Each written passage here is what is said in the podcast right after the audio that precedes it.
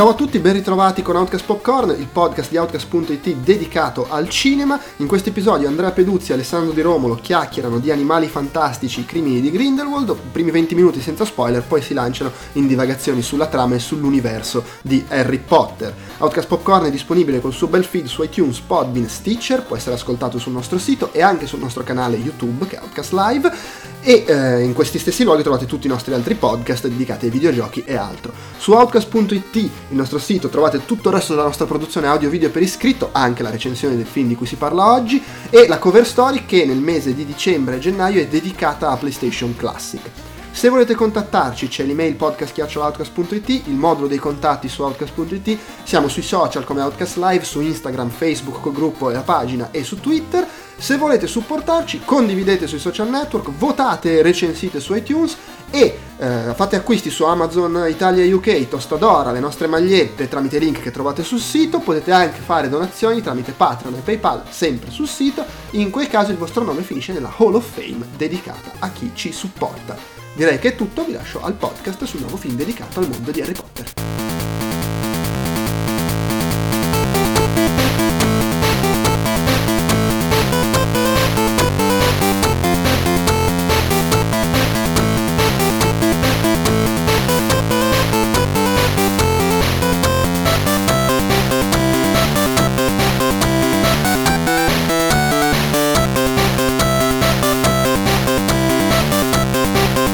Buongiorno a tutti amici di Outcast, eh, io sono Andrea Peduzzi, eh, questo è Outcast Popcorn, eh, scusate mi sono impappinato, eh, forse perché dopo tanto tempo l'emozione di avere con noi dopo un po' di tempo che non c'era eh, Alessandro Di Romolo. Sì, è una, la grande emozione, ciao, ciao a tutti, finalmente si torna con Outcast Popcorn, ho visto che eh, ormai anche Joe Pep si era rassegnato a fare video da soli perché un po' perché mancavo, un po' non so, a te forse a volte ti contattavo, a volte no, però adesso torna Outcast in pompa magna, torno anche, anche io, esco dalla caverna e inizio a vedere qualche film e quello che, di cui parliamo stasera forse è quello, è quello più recente, è quello più fresco. Diciamo. Beh sì, che tra l'altro è uscito settimana scorsa nei cinema italiani, giusto? Sì, sì ed è Forse. Animali Fantastici, I crimini di Grindelwald, che è il sequel di Animali Fantastici e dove trovarli, diretto anche in questo caso da David Yates, che se non sbaglio ha diretto anche gli ultimi tre film eh, della serie di Harry Potter classica, diciamo così. Mi sa gli ultimi quattro, perché... Gli ultimi quattro addirittura. Sì, perché l'ultimo è diviso in due, quindi... Lui quindi aveva fatto David Yates, eh, La Fenice, sì, dall'ordine della Fenice, il principe mezzosangue e i due, i due della morte, sì. Ok, sì, esatto. E eh, sta dirigendo anche questo nuovo corso, diciamo così, questo nuovo corso prequel del, del mondo magico, tra l'altro eh, scritto direttamente dalla Rowling come sceneggiatrice, quindi non più tratto dai libri, ma praticamente di fatto la Rowling a, a, questo punto scrive direttamente per il cinema, perché queste sono opere diciamo inedite. Uh, il primo film era tratto da un libro che era solamente un divertissement, nel senso che eh, era un libro che era scritto in beneficenza in cui si passavano in rassegna un po' di questi animali fantastici e l'autore del libro era questo fantomatico di Scamander, Scamandro nella versione italiana. Uh, da lì uh, hanno deciso praticamente di farne una nuova serie di cinque film, correggimi se sbaglio. Sì, esatto, 5, 5 film. E sono partiti dal primo, tra l'altro io sono andato a vederlo al cinema senza immaginare che sarebbe stato propriamente un prequel, diciamo così, delle avventure di Harry Potter, ma pensavo che fosse una cosa diversa, magari anche una roba stand alone. Addirittura all'inizio pensavo che sarebbero stati cinque film, episo- diciamo, mm, di natura... Antologici. Antologici, sì, sì, esatto, così a pregiudizio. Poi in realtà, senza vabbè, alla fine praticamente del primo film c'è un incasso narrativo che va a introdursi direttamente nella saga e questo film, I crimini di Grindelwald, è deliberatamente un prequel cioè del mondo diciamo di Harry Potter. Comunque tratta gli anni che hanno visto giovane o più o meno giovane di mezza età Albus Silente, Grindelwald che era questo mago oscuro che nella serie regolare veniva solamente accennato e il protagonista è News Commander che eh, si trova coinvolto, diciamo così, in uh, queste azioni del mondo magico in giro per il mondo. Uh, io l'ho visto, l'ho visto qualche, dieci giorni fa, se non sbaglio, in anteprima in Svizzera. Uh, prima ancora l'ho rivisto, tra l'altro una seconda volta settimana scorsa, uh, subito di seguito all'altro. E beh, io sono un, un fan di, di, Harry Potter, nel senso non lo nascondo, io sono, mi sono divorato all'epoca tutti i libri, io sono sempre andato molto più d'accordo con i libri che con i film, Uh, perché in generale ho sempre apprezzato diciamo, questa capacità della Rowling di uh, più che di costruire intrecci, perché lei è partita dal primo romanzo che aveva un po' la struttura del giallo per ragazze, poi l'ha trasformata in una saga di avventura, però secondo me più che gli intrecci la sua capacità era quella di costruire dei bei personaggi e di tessere un mondo, una mitologia magica, diciamo così, uh, funzionale, contestualmente originale e insomma, una, secondo me è uno dei franchise più interessanti degli ultimi 15-20 anni, in generale, comunque il mondo magico. Quindi sono stato entusiasta di andare a vedere il primo film. Mi è piaciuto anche, ho anche apprezzato il fatto che fosse così apparentemente slegato dal, dalla serie di Harry Potter, da Silente, dai personaggi storici,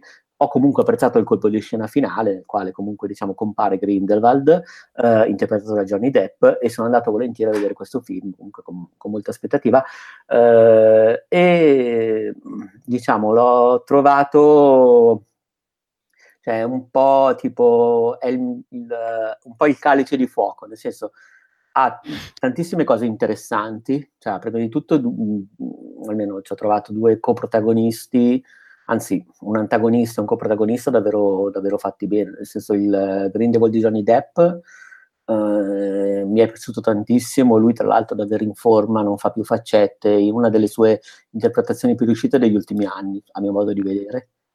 E mi è piaciuto molto anche il giovane Silente interpretato da Jude Law, tra l'altro perfetto perché magari i lettori della serie sanno che Silente comunque da giovane non è sempre stato questo mago merlino eh, bonaccione, ma da giovane si intuisce che era un po' un vanitoso, ha avuto diciamo un trascorso, comunque anche un legame con Grindelwald che viene suggerito, un legame di eh, amoroso omosessuale, e anche se non viene mai apertamente diciamo, esposto in questo senso, anche se Rowling ha dichiarato che Silente, che Albus Silente è gay, comunque eh, ha questo legame tra lui e Grindelwald giovanile, all'inizio Silente era un po' più diciamo snobettino, con un passato un po' più oscuro e in questo film è un uomo di mezza età, secondo me funziona benissimo, nel senso che è un po' più sofisticato nel vestire, elegante, un po' meno stravagante, diciamo, rispetto a quello che poi viene mostrato nella serie di Harry Potter. E l'antagonista di Silente è appunto Grindelwald. Dicevo, funziona secondo me perché fa dei buoni personaggi, ha un buon contesto magico dal, dalla New York del primo film. In questo caso ci si sposta nella Francia, a Parigi, e quindi ovviamente è l'occasione per mostrare un pochino quelle che sono le uh, usanze magiche della Francia. Uh, però ecco, al di là di questo si incassa secondo me un po' nell'intreccio, nel senso che è un po' troppo macchinoso, un po' troppo da fulleton e uh, diciamo che se lo avessi letto in un libro forse sarei stato un po' più indulgente o magari me lo sarei bevuto di più. Mostrato in film uh, mi ha convinto un po' meno. tu invece Alessandro come, come ti sei trovato con il film? Allora, innanzitutto io mi ritrovo molto nel, nel, ritratto che hai fatto di te appassionato di Harry Potter, anch'io non sono un potteriano della prima ora, nel senso che i libri li ho recuperati dopo aver visto i film, però insomma eh, per anni i film sono stati un, un, gradito appuntamento natalizio, nel senso che in famiglia si vedevano allora c'erano ancora le videocassette, quindi figurati, si andava a noleggiare la videocassetta e si vedeva tutti in compagnia, quindi è sempre stata una, una bella festa, insomma, guardare Harry Potter tutti insieme. È sempre. Ah, secondo me ha un grande merito questa saga di, di, della Rowling di aver comunque iniziato una. Una, una, una, forse più di una generazione di, di piccoli lettori alla, alla letteratura. E, insomma, in, è forse stato insieme alla, alla, alla, saga del trono di spada di, George Martin l'ultimo grande event, diciamo, evento letterario di, di questa portata uh, forse è proprio l'unico della nostra generazione perché Martin comunque la sua saga l'aveva iniziata già nei primi anni 90.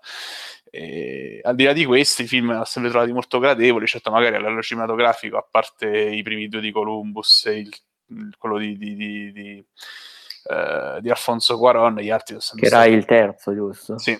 Che forse era quello che, diciamo, secondo me aveva un po' più di personalità. Sì. Ma guarda, in, in, secondo me anche i primi due ci si vedeva parecchio del cinema di Columbus. Uh, Ah, beh, sì, no, anche... è, vero, è vero, è vero, è vero. Io. Sì. Diciamo che però... no, io invece partendo proprio dai libri, mh, mm, cioè è brutto dirlo, farsi condizionare, però inevitabilmente io ero molto addentro, poi ero davvero appassionato, cioè ero proprio in fissa. Io, io invece li ho scoperti prima dei film per caso, mm-hmm. tra l'altro ma tipo che ero in, in una sala d'aspetto di ospedale perché mi ero fatto male a una gamba e c'era un, un posto di book crossing, ho iniziato a leggere il primo e da lì proprio me li sono fatti a nastro. E sono arrivato al quinto, al quarto, al calice, eh, o addirittura al terzo che non era ancora uscito il calice, per cui da lì era stato un due ogni due o tre anni l'attesa del libro, era devastante. Più o meno com- libri e film come sono andati di, pari passo? Quando è uscito il primo film? No, no, no, il primo film credo che sia uscito nel 2000-2001, se non sbaglio, sì. 2001, eh, più o meno, adesso non sto andando a nastro. I libri invece è uscito il primo film più o meno in contemporanea con l'uscita del quarto libro, cioè del Calice ah. di Fuoco. E un po' ci sta se ci pensi, perché poi è dal terzo, cioè i primi due sono davvero molto gradevoli, però sono ancora abbastanza chiusi come racconti. È il terzo quello forse che apre un po' più l'avventura, diciamo, generale, apre un po' più anche uh, le porte al mondo magico nella sua struttura anche politica, sociale, le prigioni. Sì. È quello che apre un po' di più una trama anche orizzontale orizzontale, non solo verticale. Ah, sì, sì, sì, sì, assolutamente. Con, sì. Uh, e, e, da lì poi c'era l'assicurazione di Voldemort e tutto quanto. E per cui secondo me più o meno il film è arrivato dopo che hanno nasato la Warner il successo dei libri, soprattutto dal terzo, cioè quando comunque si è sentita proprio puzza di saga. Sì. Comunque sì, dai, sono d'accordo, gradevoli così. Mm. Eh, no, scusa, vai avanti, ti, ti interrompo. Eh, il primo mm, Animali Fantastici mm, mi era piaciuto parecchie riserve, nel senso che mh, eh, era sicuramente riuscito dal punto di vista della, del, della, del, mantenere inalterato il fascino di questo universo narrativo. Eh, ovviamente tutto il discorso sul bestiario di Newt Scamander contribuiva a rendere ancora più magico quanto di magico già c'era.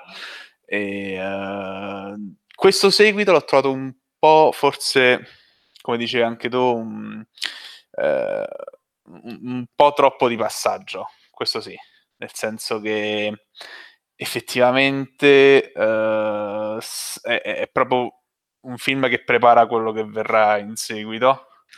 E come film, come episodio a sé, forse non è che racconta cose poi così interessanti. Prosegue il discorso del, del precedente, mette un po' da parte la, la, questione sugli animali fantastici e si concentra su questo villain che anche secondo me è molto riuscito. Johnny Depp si è finalmente ricordato come si fa l'attore, si è ricordato che non è un semplice caratterista, ma può, può ambire a qualcosa di più e in tandem con una scrittura del personaggio che secondo me è la cosa migliore del film eh, costruisce questo Grindelwald che diciamo che è, è, un, è, un, è, molto interessante perché ha un, un, substrato politico forte, un'ideologia forte, ha un modo di fare che per certi versi ricorda anche un po' i politici in, odierni, insomma. È...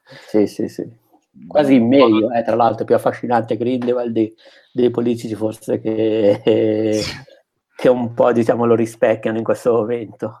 Sì, quando, quantomeno però condividono quella, come dire, quella, la, la, capacità di, di sobillare le folle, di, eh, anche di, come dire, di, di, di aizzarle contro, contro, un nemico. In quel caso ovviamente il discorso è razziale, ci sono questi maghi che vogliono eh, rivendicare la loro, la loro, la loro libertà, la loro, il loro diritto a fare quello che vogliono, senza badare appunto alla presenza al mondo dei babbani che presumibilmente vorrebbero essere sfruttati da questo, da questo Grindelwald. La scena diciamo finale, senza fare grossi spoiler, si vede anche nel trailer in cui Grindelwald fa un monologo, è veramente interessante sia sul punto di vista recitativo che dal punto di vista appunto della costruzione di questo eh, avversario. Ehm, una cosa che non mi è piaciuta molto di questo Grindelwald, tra le varie cose che secondo me non funzionano, è un po' la rappresentazione della, della Parigi degli anni, 30, anni 20, anni 30? Che periodo ci troviamo? Siamo anni... nel 27. Nel 27, quindi diciamo fine anni 20, inizio anni sì. 30. Ho trovato che la New York del film precedente avesse molta più personalità. Sì, sono ehm... d'accordo, la Parigi era un po' più spompa. Sì, Anzi, in alcuni momenti sembrava quasi una riproposizione, ci fosse quasi una continuità visiva tra, tra i due film per quanto riguarda le location, quando invece non dovrebbe, ess- non dovrebbe essere così, perché comunque eh, la New York 20 del film precedente aveva una bella personalità. Questa Parigi dovrebbe essere la Parigi del, che si vede anche un po' in Midnight in Paris, quando Owen Wilson fa quel viaggio nel passato, quando Parigi era il, il luogo dove c'erano i salotti di, con uh, Ernest Hemingway, con uh, uh, Salvador Dalì, con Fitzgerald, insomma, eh, si poteva fare di più da quel punto di vista. Sì, sì, sì, è vero, un è un po da cartolina, nel senso non, non, non, non, ha il sapore che aveva la New York più cupa, più Uh, con col politico in ascesa, però c'era da lì a poco ci sarebbe stata, se non sbaglio, la, uh, la Grande Depressione, c'era comunque, sì, era molto più, era molto più riuscita New York, sono d'accordo. Eh, il tratto distintivo però di, questa, di questo di questi prequel, di questa, chiamiamola saga, saga prequel, un po' come è stato fatto con, con Star Wars. Tra l'altro, ho visto che ho visto di recente sono stati pubblicati parecchi articoli che paragonano eh, la Rowling a Lucas, toni non lusinghieri perché nel mondo non è, soprattutto per quanto riguarda il, eh, il mondo anglosassone, eh, la, la, il film non è che sia stato accolto proprio benissimo, quindi c'è chi già parla con toni disfattisti della saga, soprattutto perché a quanto pare sta incassando molto meno di quanto ha incassato il primo film, quindi già si parla ovviamente di, di Warner Bros. Che, eh, che, sta un po' ripensando alla, al fatto di produrre cinque film, magari ne produrranno di meno. Vabbè, questi poi insomma sono altri discorsi. Insomma, vai, vai, bisogna anche vedere come andrà sull'home video, bisogna... Poi è anche in effetti come hai detto un film di passaggio, per cui secondo me non...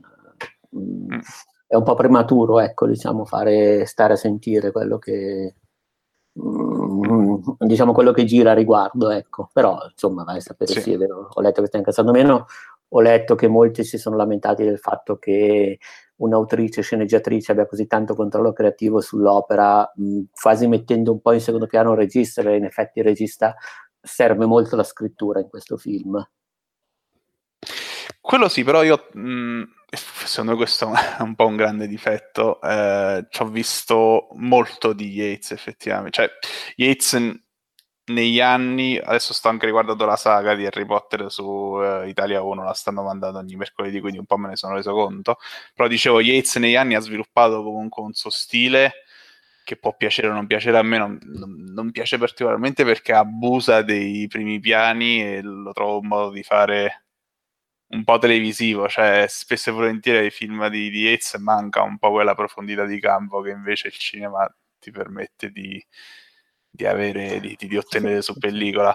Cioè, però diciamo è un, po'... è un po' migliorato però rispetto a, a, ad esempio secondo me i domini della morte sono particolarmente sbilenchi diciamo da quel punto di vista. Qui almeno in certe scene di massa l'ho trovato un po' più a suo agio. Sì, sì, sì. quello sì, nelle scene di massa sì. Eh, sono sì, però anche, io non, anche non vado pazzo per David Yates, cioè io ho la sensazione che uh, sia... Questo me lo sono messo in testa io, è ben inteso. Magari è molto bravo a rispettare i tempi, a lavorare con la sceneggiatrice e quindi probabilmente si è un po' guadagnato questo posto, però non è un regista secondo me dalla grandissima personalità. No, no. Un po' sembra che viva non lo so, immagina il mondo come una metropolitana in cui siamo tutti schiacciati, perciò magari fa quei primi piani così asfissianti, però vabbè. Questo però è un difetto che ho visto anche in altri film, in, in altri registi inglesi, eh? Uh, perché ad esempio anche uh, eh, Tom, Tom, come si chiama il regista di Le Miserable e del discorso del re? Lo confondo sempre con Top Hopper, ma non, ovviamente non è Top Hopper. il discorso del re cerchiamo in, in diretta su, su Wikipedia. Tom Hopper. Tom Hopper, sì, Tom Hopper, Hooper, probabilmente si legge. È un difetto questo di fare questi piani asfissianti, di togliere il respiro all'inquadratura, che ho riscontrato anche in Tom Hooper e in altri registi inglesi che adesso non mi sovvengono. Anni fa ci fu una provocazione di Boris Sollazzo sulle pagine di, di, di Chuck, mi pare fosse lui, se non ricordo male, che disse che in realtà il cinema inglese non esiste. è un po' da questo punto di vista non, non mi sento troppo di, di dissentire. Comunque, vabbè, a parte, parte provocazioni, a parte scherzi, eh, c'è anche chi dice che probabilmente la, la, la, la Rowling non, non, sappia scrivere per il cinema. Adesso non so se, se tu ti ci ritrovi in una provocazione del genere. Eh, non saprei, nel senso che allora, nel primo film eh, suo, diciamo, la sua poetica, il suo apporto c'era e non c'era, nel senso che c'era il suo contesto magico, ma non c'era un intreccio particolarmente eh, intricato e un po' gratuito.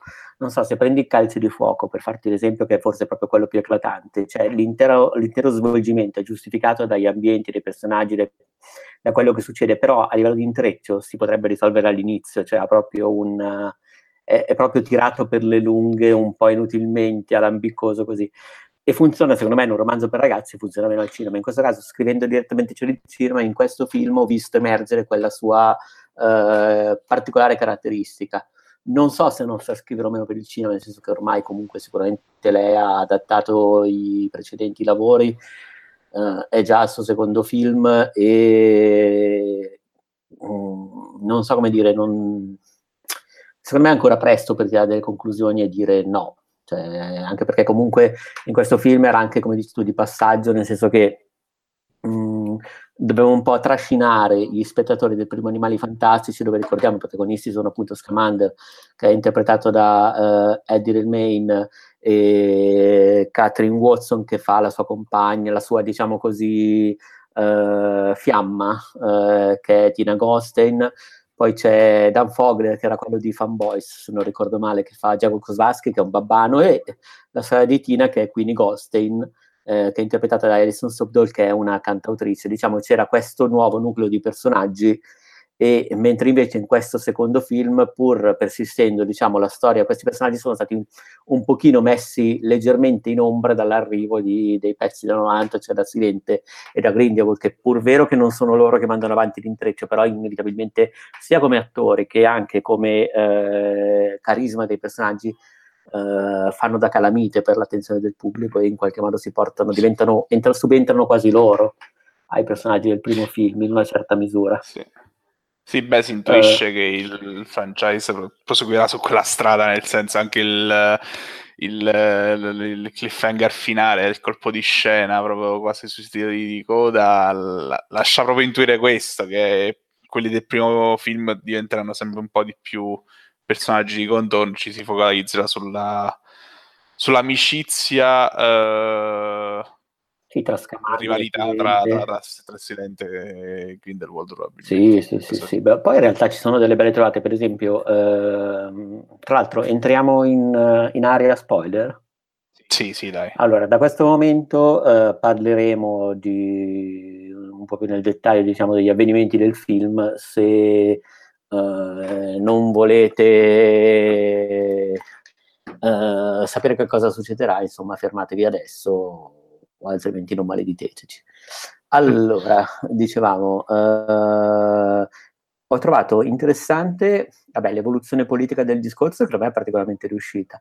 Uh, è interessante il fatto che, non so, rispetto ad esempio a Voldemort, alla serie di Voldemort, dove comunque Uh, lui è, più, è meno raffinato come cattivo Voldemort, cioè magari nel libro emerge meglio perché la ricerca dell'immortalità è un po' più, ha, ha, ha, le sue problematiche, però Grindelwald è molto più politico come personaggio e anche uh, più fascinoso, nel senso che magari Voldemort sì. ha un passato da, da, mago oscuro fascinoso, però quando lo conosciamo diciamo ormai degradato è comunque un, un cattivo senza, senza, troppi angoli, ecco, senza troppi approfondimenti. Mentre invece Grindelwald eh, commette, cioè da un lato vuole strumentalizzare, si capisce che strumentalizza i fatti per arrivare al potere, però è un po' più sofisticato, nel senso che non, non sobilla la violenza, si vende come un uomo del popolo quasi. Sì, sì, senza dubbio.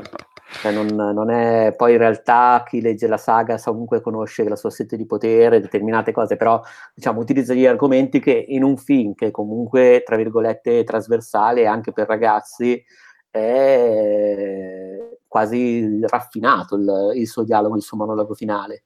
Per carità, sì. non, non, stiamo parlando di un film uh, uh, deliberatamente politico o comunque diciamo di un film che parla di... Non, non, siamo, non, siamo, nel caso Spotlight, quindi diciamo in un film di quel tipo di avventura trovare comunque un discorso così, con un, uno svolgimento così, nel senso che lui dice a tutti quando fa questo incontro finale di non ricorrere alla violenza, sapendo, aspettandosi che sarebbero stati gli Auror a sì. farlo per primi, quindi calcolando che questa cosa è, è ben fatto, poi lui si mm. presenta bene, si presenta vestito cioè non, non, si presenta come un cattivo in nessun modo. Cioè, se no, lui fa, tra l'altro nel film non si sporca mai le mani, anche no, quando lui arriva all'inizio che entra in una casa babbana e ne prende possesso, diciamo così, in quella scena un po' tipo intervista col vampiro. Mm. Eh, anche lì eh, c'è, c'è, da ammazzare un bambino, un, un bebè, un neonato, e Grindelwald implicitamente dà l'ordine di farlo, ma lo fa senza parlare, ma dando, facendolo fare un altro. Sì. In qualche modo si, si vende bene, ecco, non, non, sembra che stia attento a non sporcarsi le mani. Ecco. Sì. Ma oltre al discorso, mi ricollego un attimo al discorso che fai sulla maggiore raffinatezza di Grindelwald rispetto a Voldemort. Provare empatia per Voldemort è difficile, perché al di là di pochi flashback in cui ass- sembra solo un bambino molto inquietante, non è che abbiamo mai approfondito il suo punto di vista se non quello quando ormai si è trasformato nel male incarnato e quindi è come se non ce l'avesse un punto di vista, è, è la, la, vuole solo la distruzione di, di, di, tutto, di, tutti, di coloro che non la pensano come lui e quindi non è che ci sia questo grande punto di vista. Eh, mi è piaciuto molto invece il discorso che fa Grindelwald, come eh, la Rowling ha intrecciato il mondo magico con il mondo reale. Eh, eh al di là della conversione di Queenie, mi sembra si, si chiami così il personaggio. Sì, sì, sì. quella mi è un po' sfuggita, devo dire. Eh, però eh, sul discorso dell'empatia, il discorso che fa Grindelwald sul fatto che se non interverranno eh, i babbani probabilmente si, si scontreranno in una nuova guerra mondiale, quello è molto bello secondo me perché lì effettivamente capisci che forse il suo discorso non è poi così campato per aria, c'è quel bellissimo momento in cui c'è l'unico personaggio babbano presente uh, al suo discorso che dice no, un'altra guerra no, come un'altra guerra. E quindi... Sì, perché tra l'altro era un reduce di guerra della prima sì, guerra, non ricordo esatto. Male. Sì, sì, esatto. Era uno che, reduce della prima guerra mondiale, che voleva aprire una pasticceria, così mi pare che iniziava sì, il, sì, esatto. il, primo film. Beh, tra l'altro è interessante anche il modo in cui la Rowling mescola le carte, nel senso che per tutta la serie dei romanzi e anche nel finale di questo film Grindelwald è sempre stato paragonato a Hitler e la sua ascesa, diciamo, al nazismo, il che da un lato permane, dall'altro però eh, in questo film, nel momento in cui lui mostra questo uh, futuro di guerra che loro potrebbero evitare, uh, sembra quasi prendere le distanze dal suo, tra virgolette, prototipo archetipo, nonostante sì. lo rassomiglia. Questo secondo me è stata una bella, una bella mossa, nel senso che lo, lo, rende ancora meno banale. E tra l'altro secondo me suggerisce anche Uh, un altro concetto interessante che appartiene nel mondo magico e si vede già nella serie di Harry Potter. Nella serie Harry Potter ci sono maghi e babbani che si possono diciamo sposare, che hanno figli, Hermione Granger è una mezzo sangue, cioè rimane sempre il problema razziale perché comunque era fresco, diciamo così, però eh, ci sono lì in quel caso i puro sangue che vogliono ritornare solo pure sangue, però i maghi sono una razza rara, in estinzione, cioè quasi un crepuscolo degli dei. E nel momento in cui Grindelwald fa vedere questo futuro di guerra, allude anche al fatto che gli umani, con la loro scienza, potrebbero presto superare il potere dei maghi. Sì. Quindi c'è anche un discorso di, eh, sopravvivenza, nonostante poi ci sia anche, anche, una specie di magneto, vabbè, è comunque quello, diciamo, il suo archetipo, cioè quello del, del titano che non vuole cedere il passo agli umani. Sì. Però diciamo, sì, è, è, è, lavora su più livelli, cioè è raffinato per un film del genere. Sì. Tanto di sopravvivenza quanto di, come dire, mantenimento della, della, purezza della razza. Quando ci si può vedere anche questo di discorso, insomma, in quello che... Sì, sì, perché se negli anni di Harry Potter, Green, eh, come si dice, Harry Potter la serie è ambientata, cioè non dico quando, era prese- eh, quando viene scritta, ma è ambientata a metà degli anni 90, quindi l'ascesa di Voldemort ipoteticamente avviene durante gli anni 70, eh, e lui si riprende contro i matrimoni babbani. Invece in questi anni 20 eh, tra l'altro anche qui sfiorando il tema delle leggi razziali degli Stati Uniti d'America, eh, in Inghilterra i matrimoni tra, cioè, nel film lasciano intendere che l'Inghilterra o l'Europa in generale è più aperta verso diciamo, le unioni tra maghi e um- esseri umani, mentre invece negli Stati Uniti è addirittura vietato, cioè Queenie non sì. può sposarsi ad esempio con Jacob Kowalski di cui è innamorata ed è perché è vietato da, dalla legge, quindi è anche il motivo per cui lei si avvicina a Grindelwald, perché Grindelwald promette una sorta di libertà. È vero che non viene forse gestita nella maniera più fine possibile, però è anche interessante che un personaggio così, che viene presentato in termini positivi all'inizio del primo film, però per dire è svampita, animata da buone intenzioni, è un personaggio comunque più complesso di quanto sembri. Sì. Uh, anche ad esempio primo, all'inizio del film lei arriva e per convincere Kovaski che non vuole sposarla perché dice no, è pericoloso, non voglio farti rischiare troppo, lei lo strega. Quindi è una sì. persona che comunque è, è, disposta a fare la cosa sbagliata se lo ritiene giusto, sbagliata anche in termini morali, cioè addirittura mh, soggiogando il suo innamorato. Quindi secondo me il fatto che poi passi al, a Grindelwald forse è un po' veloce, diciamo, come viene gestito, però è anche un personaggio molto, ehm, non so come dire, um, viene dato, le viene dato della pazza, è secondo me un personaggio che ha delle, eh, degli atteggiamenti ossessivi, tra virgolette, suggeriti dal racconto, nonostante sia dolce, romantica e così, cioè non, e quindi il fatto che lei venga anche un po' mh, mm, coinvolta nel discorso di Grindelwald ci sta. Sì. Ma infatti, cioè, secondo me le, le, accuse che sono state rivolte al film di essere... Vabbè, poi ovviamente qui, soprattutto quando si parla di questi film che hanno una diffusione così capillare, eh, è facile che prima o poi sbuchi qualcuno a parlare di buchi logici, di buchi di sceneggiatura, di plot hole, tanti vadano appresso. Secondo me, Però secondo me sono solo un po' di ingarbugliamenti inutili che sì. però non è che sono sbagliati, cioè non è che ci sono delle discrepanze, semplicemente secondo me è lo stile di scrittura della Rowling che secondo me non, esatto. non, non funziona al meglio al cinema o comunque non ha funzionato in questo film, perché ripeto ci sono dei bei personaggi, delle belle molle che li spingono, un contesto che è vero, la Parigi è un po' esangue, però tutto sommato il contesto del mondo magico è sempre interessante. È forse l'intreccio legato a quello dei fratelli, c'è cioè un intreccio eh, da sì. Eh, dal romanzo d'appendice, che forse quello è un po' troppo tirato per i capelli. Non solo, secondo me lì è proprio quello è il vero difetto, secondo, sono della Rowling che forse è anche un difetto di, di, di, di, tra virgolette gioventù perché comunque non mi sembra che i film di, nessun film di Harry Potter è stato scritto direttamente da lei sono stati tutti adattati no sono eh, stati tutti adattati poi lei ovviamente è accreditata e tutto quanto sì. sicuramente ha imparato tra virgolette a scrivere certo. in cinema però effettivamente l'arte come romanzi, eh, romanziere e giallista, tant'è che lei sì. scrive anche dei gialli sotto un alias. Esatto, sì, eh, del, di Robert Galbraith che ha scritto esatto. una saga di... In effetti gli Harry Potter sono proprio gialli per ragazzi. Sì.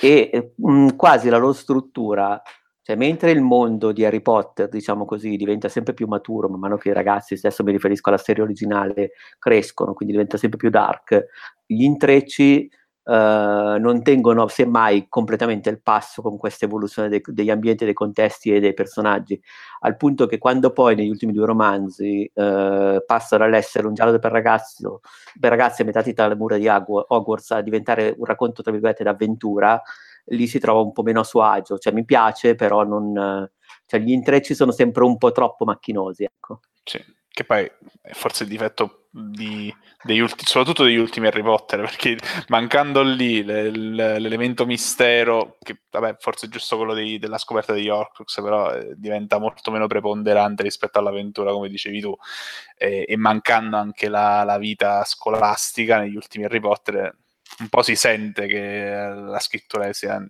difficoltà. Sì, sì, sì. Ma di Riguardo contro questo... diventa più forte la mitologia, cioè è molto brava comunque a isolare racconti e momenti di mitologia, tipo quando vanno a Godric Hollows, cioè non è tanto l'intreccio che ti tiene attaccato ai libri della Rowling dopo un po', è proprio il gusto per quello che è successo prima, per, per questa cosmogonia. Sì, assolutamente. Però no, ricollegando il discorso che stavo facendo prima, secondo me il difetto della Rowling è che si affida troppo alla parola, si affida troppo al, al, dialogo, quando invece nel cinema forse potresti fare qualcosa di meglio. Il, come dicevi anche te, la, la, la backstory di questi dei, dei fratelli Lestrange che insomma quella, quella, il fatto che sul letto di morte il padre abbia detto a Kama uccide veramente tanto tanto macchinoso quel momento quel flashback è complicato eh, ho visto molte persone perdersi su quel, su quel frangente lì, cioè infrangersi su questa barriera fatta, su questo wall of text, perché alla fine è veramente un wall of text cinematografico quello lì, non, non, non, viene lasciato niente all'immagine, si toglie l'ispirazione no, no, all'immagine. Da, da, da, da, da Alexander Dumas, cioè non, è proprio vecchia maniera. Sì, esatto. E, però ecco, poi da lì a mettere in croce un'autrice che sta cercando comunque di, di costruire una storia su, su, cinque film. Ecco, tu eh, hai detto che sei andato a vedere il, primo film senza sapere, diciamo, il, il fatto sì, che volessero avanti perché non mi ero informato tanto io, ero andato a esatto. la chiusa, ecco. Esatto, però insomma in questo momento eh, veniamo bombardati dalle informazioni, lo sappiamo più o meno tutti che sarà una saga di cinque film. E questo però dovrebbe anche, faccio un po' una filippica qua, dovrebbe anche rendere più consapevole lo spettatore, nel senso tu non lascia a chi sta costruendo questo universo il tempo perché riesca a costruirlo con tutti i crismi. Poi magari arriveranno anche le critiche, però eh, parlare adesso di, eh, ad è stata molto criticata anche l'aggiunta di Nagini, è stato criticato, sono stati criticati alcuni dettagli che allo stato attuale delle cose effettivamente sembrano incongruenti con Ma allora, io, io li critico contestualmente al film che ho visto, sì. però sono aperto e mi, diciamo sono disposto a sentire che cosa mi racconterà dopo. Ecco. Certo. Cioè, non do per scontato che quello che mi ha detto in questo film, che c'è comunque, che me l'ha detto e che si chiude in un capitolo, non verrà rimesso in gioco in maniera interessante più avanti. Cioè, addirittura il colpo di scena finale non sono neanche sicuro che sia vero. Cioè, banalmente ho il dubbio che, che sia un, un escamotage. Ecco appunto, però, mentre in altre situazioni un cliffhanger del genere avrebbe portato a elaborare teorie, anche a, a interagire con il film in una maniera positiva, costruttiva. In questo caso io vedo solo veramente aspre critiche, uh, veramente un fondamentalismo che mi ricorda molto i fan di Star Wars. A quel punto viene da pensare che tutti i fandom siano più o meno tossici. E... Ma sì, la penso. Non, non vedo un po' lo penso anch'io. Eh. Non vedo più entusiasmo e questo mi dispiace perché mi sembra che la saga di Harry Potter, soprattutto con questo prolungamento che è la saga prequel, eh, sia dei, uno dei pochi eh, divertisseman de, de, de, hollywoodiani che si adatta al suo pubblico. Come dicevi te, i toni tra Harry Potter, anche all'interno della stessa saga di Harry Potter, sono molto diversi perché parte come un film per famiglie con un forte elemento eh, misterioso e finisce come un film d'avventura con adolescenti. Stesso, eh, questa stessa saga di, di, di, Animali Fantastici mi sembra ancora molto molto più diversa rispetto a quanto visto in tutta la saga di Harry Potter. È, una, è un francese che si adatta secondo me molto bene con eh, il suo pubblico, il pubblico ovviamente presu- è presumibile che negli anni 2000 fosse adolescente barra ragazzino barra insomma eh, giovane, giovane adulto e che adesso invece è cresciuto vuole qualcosa di diverso quindi eh, questo plasmarsi attorno al suo pubblico dovrebbe essere accompagnato da più entusiasmo. Mi dispiace vedere tutto questo disfattismo, tutto questo astio anche nei confronti di, eh, di J.K. Rowling. Io so- da parte mia sono molto curioso di scoprire come andrà a finire questa storia. Lo ero moltissimo dopo il primo film, eh, lo sono ancora di più dopo questo, perché anche secondo me, insomma, la rivelazione finale è una bufala e, ed è un modo, insomma, di... O comunque di... non è così chiara, no? così connetta come emerge, non è detto, magari una mezza verità, ecco. Sì. Boh, poi è anche vero che io conosco il passato della storia perché me la sono letta, quindi eh, appunto ho dei dubbi, c'è chi dice no, un intervento posticcio, allora io di posticcio apparentemente, perché poi ripeto, è un episodio, ma di posticcio ho visto solo un po' l'innesto di Nagini. Uh, sul finale, ecco, forse non mi è piaciuto esteticamente come è stato rappresentato e come ci si è arrivati, proprio perché l'intreccio è un po' complicato e esteticamente questa apertura con la rivelazione finale è un po' troppo da film di supereroi. Ecco. Sì. Cioè, non, non mi è piaciuto come è stata mostrata, proprio come è stato gestito quel singolo momento. Ma la rivelazione in sé può essere tutto e può essere niente. E soprattutto perché la Rowling si è sempre proprio divertita un po' con, con, queste cose. E non è detto che non si sia divertita anche con la faccenda di Nagini, cioè che non la sviluppi in maniera interessante. Tra l'altro, io adesso sto rileggendo la recensione di Outcast e ero stato un po', forse un po' troppo critico di quanto avrei voluto, nel senso mm-hmm. che per me il problema principale era che mh, avrei preferito leggerla una storia così piuttosto che guardarla, proprio perché come dicevi tu è molto molto scritta e funziona meno bene come film ed è più una sceneggiatura quasi che, che si srotola. Secondo me questo si riflette anche un po' sul montaggio. Io ho visto parecchi salti che magari in letteratura funzionano meglio, eh, al cinema funzionano un po' meno bene, danno quasi la sensazione che si perda la, la eh, come dire, la, la, un ordine di, di, di, di movimenti, di, luoghi, cioè, si perde un po' la sequenza. Cioè, eh, sì, anche il fatto che alla fine tutti si ritrovano lì in questo stesso posto, è vero, lui sì. aveva fatto il raduno, però c'è che ci finisce per altre vie, ma proprio perché proprio lì? Cioè, in, nel romanzo io ci, ci, passo anche sopra, perché davvero sono abituato a un, è un media diverso che ha, un rapport, ha delle regole diverse, quindi ha, si funzionava meglio. Nel film, dove le cose le vedo succedere, anche proprio sì, come dici tu, col montaggio, forse ero un po' più in difficoltà. Tra l'altro... Mh, Forse una cosa che non abbiamo parlato è anche il fatto che oltre, diciamo che è anche un film sui fratelli, nel senso che comunque un altro tema principale sia che viene svelato dal, dal, dal finale, diciamo così, sia che viene suggerito dall'intreccio, e poi c'è anche il fatto che c'è Theseus, che si vede che nel primo film viene solo accennato, che è il fratello maggiore di uh, New. Sì.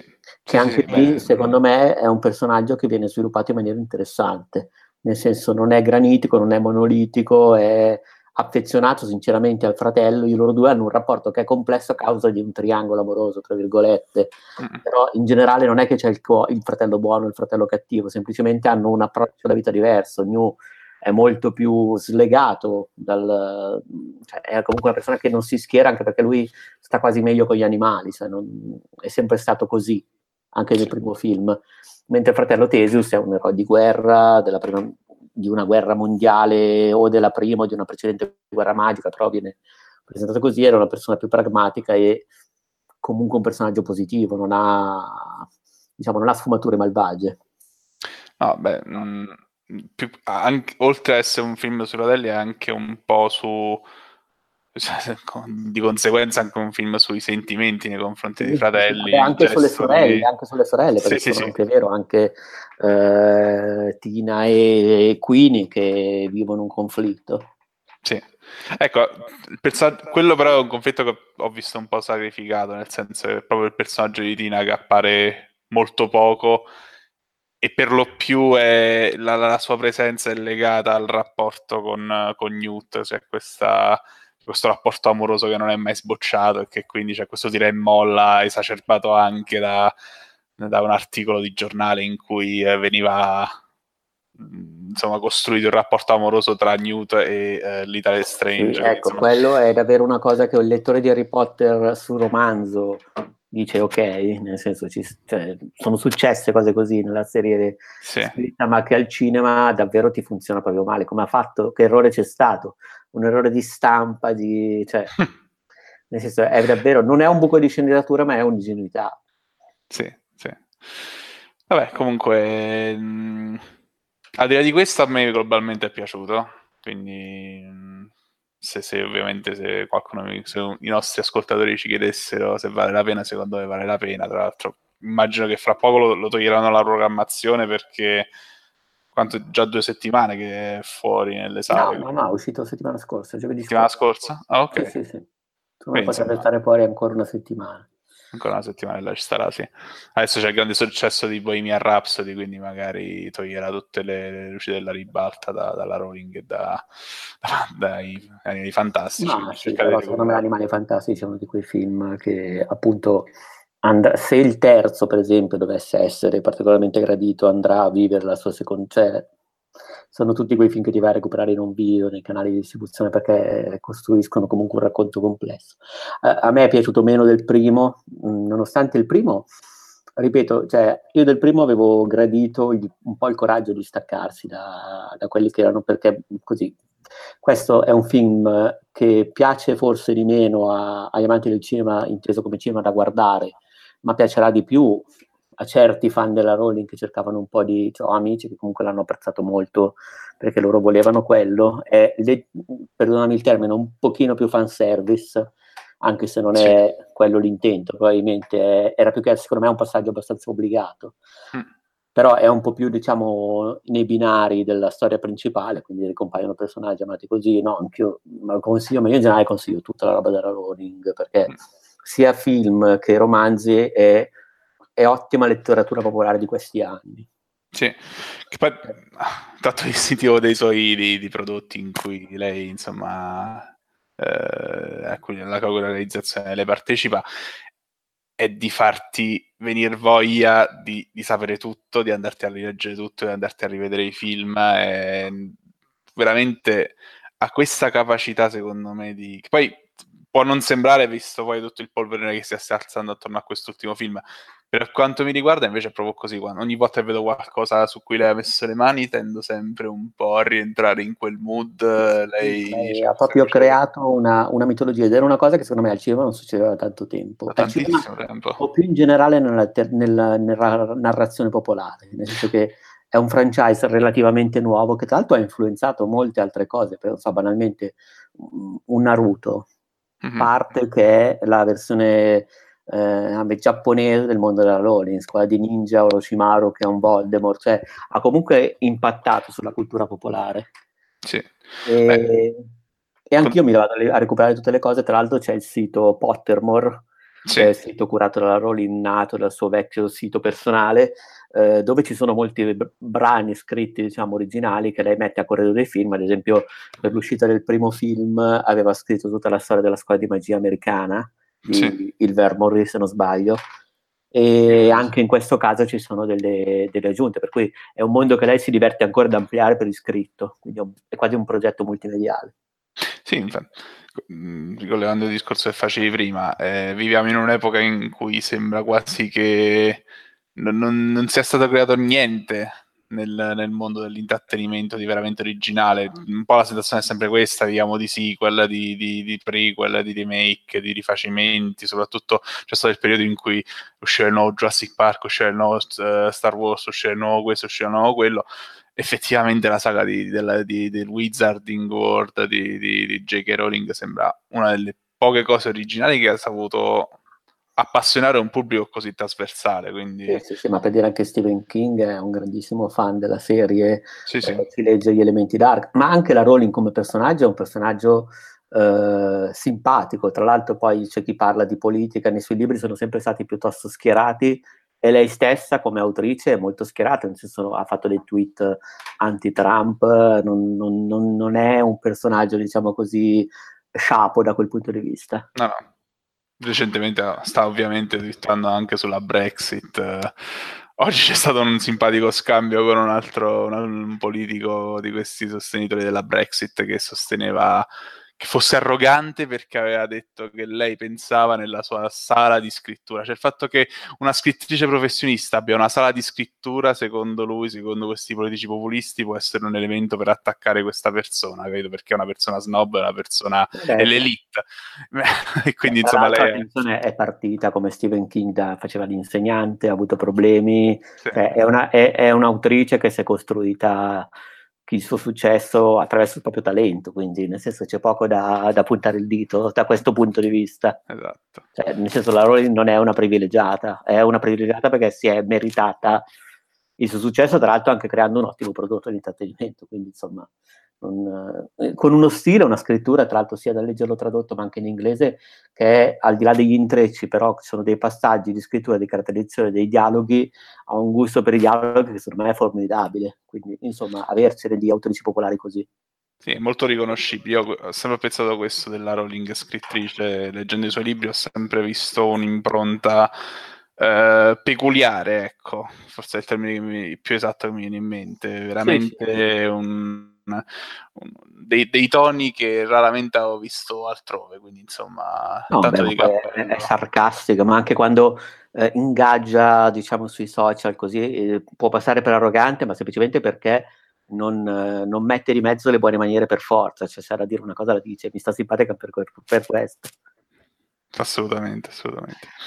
Beh, non so se vuoi aggiungere qualcos'altro. No, no, mi sembra che, diciamo, a parte che potrei andare, parlare, andare avanti a parlare di, di queste robe per, per ore, eh. Io sono Questo uno sì. di quelli che si è andato a leggere tutte le, le backstory, le, i inediti, che ai tempi si era fatto tutti i giochini per sbloccare sul sito vecchio, eh, perché lei aveva anche questo sito scrivania costruito come una specie di avventura grafica un, una decina d'anni fa, uh-huh. in cui bisognava sbloccare articoli di giornali che svelavano cose sul mondo magico, quindi anche lì c'era proprio un gusto di gioco.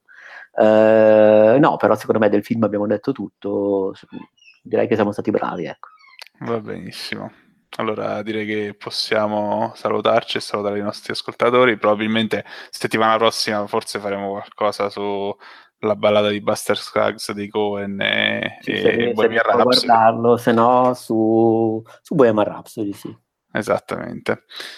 Okay. Va bene, invece per uh, i crimini di Grindelwald direi che è tutto, grazie mille per averci seguito, uh, alla prossima, ciao. Ciao ciao.